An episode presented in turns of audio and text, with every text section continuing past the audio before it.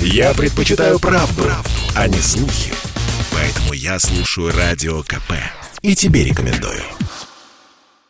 Россия и Беларусь. Время и лица. Здрасте, здесь Бунин, и сегодня я вспоминаю, как точно в такие же декабрьские дни ровно 30 лет назад закончило свое существование одно большое государство и образовалось объединение других.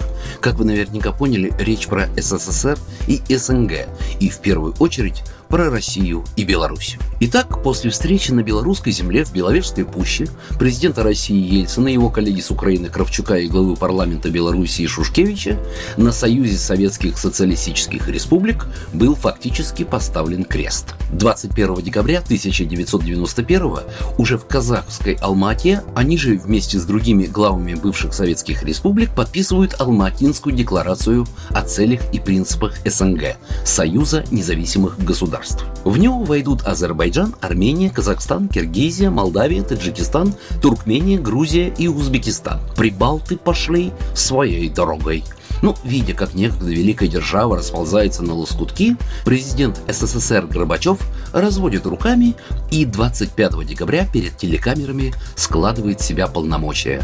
Несмотря на громкое декларирование задач совместной деятельности в СНГ, так или иначе, получается жить и сотрудничать вместе по-товарищески и вполне взаимовыгодно, пока только у России и Беларуси.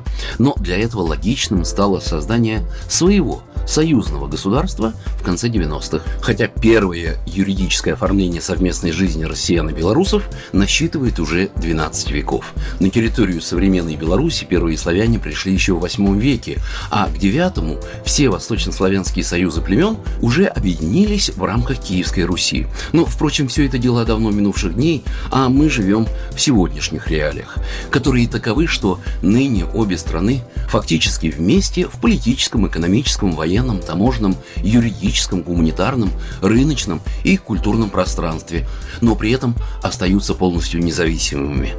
Подписанный месяц назад президентами России и Беларуси декрет союзного государства утвердил 28 программ по интеграции в вопросах налогов, кредитов и создания объединенных рынков нефти, газа и транспортных услуг. Даже самые непримиримые критики подобных отношений не могут не соглашаться, что плюсы подобной интеграции – это не только выгодные цены на энергоносители и единый рынок труда, но и позитивное влияние всех интеграционных образований на экономику, политику и социальную жизнь России и Беларуси, даже с учетом того, что ровно 30 лет назад между нами попытались поставить высокие пограничные барьеры. Программа произведена по заказу телерадиовещательной организации Союзного государства.